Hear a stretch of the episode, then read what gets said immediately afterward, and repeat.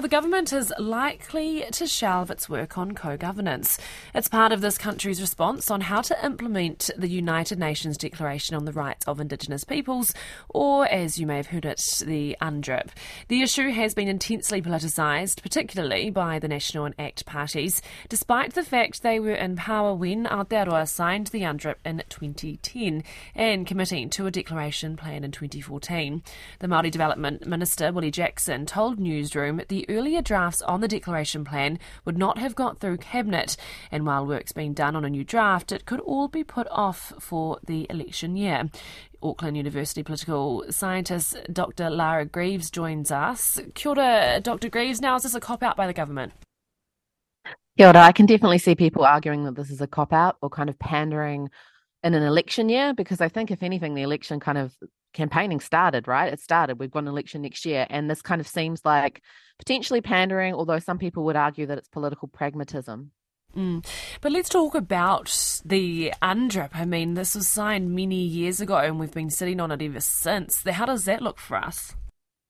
Now, it's not a particularly scary thing, but I think a lot of people in certain sectors of society see UN and start to think of the potential for the UN to say remove our sovereignty, and it's become so it's become quite a um, politically charged area where there's actually a lot of mis and disinformation. And that's where it is incredibly hard for politicians to get things over the line. It's tricky in a treaty context as well, um, because obviously we have the treaty and other um, contexts of Indigenous peoples don't have that protection. So it's all really complicated. And in a way, though, ultimately it is about the politicians having to really get out there and sell it to New Zealanders and really educate New Zealanders. And we haven't really seen much in that space yet. Essentially, they've failed at that essentially they haven't really been getting out there. So there's there's two sides here, but ultimately politics, and when we're talking about things that are constitutional and about a democracy and about te the job of politicians is to get out there and sell it and really explain things like co-governance, which is where there seems to be a lot of confusion among a lot of people, but it's not actually that complicated.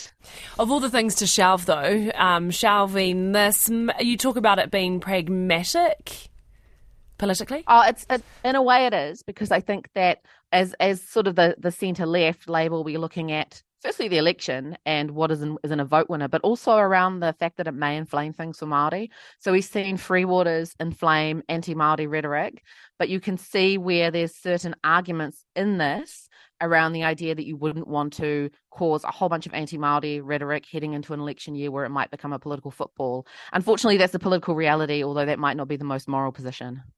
Kia ora for your time today. That is Auckland University political scientist and lecturer Dr. Lara Greaves. And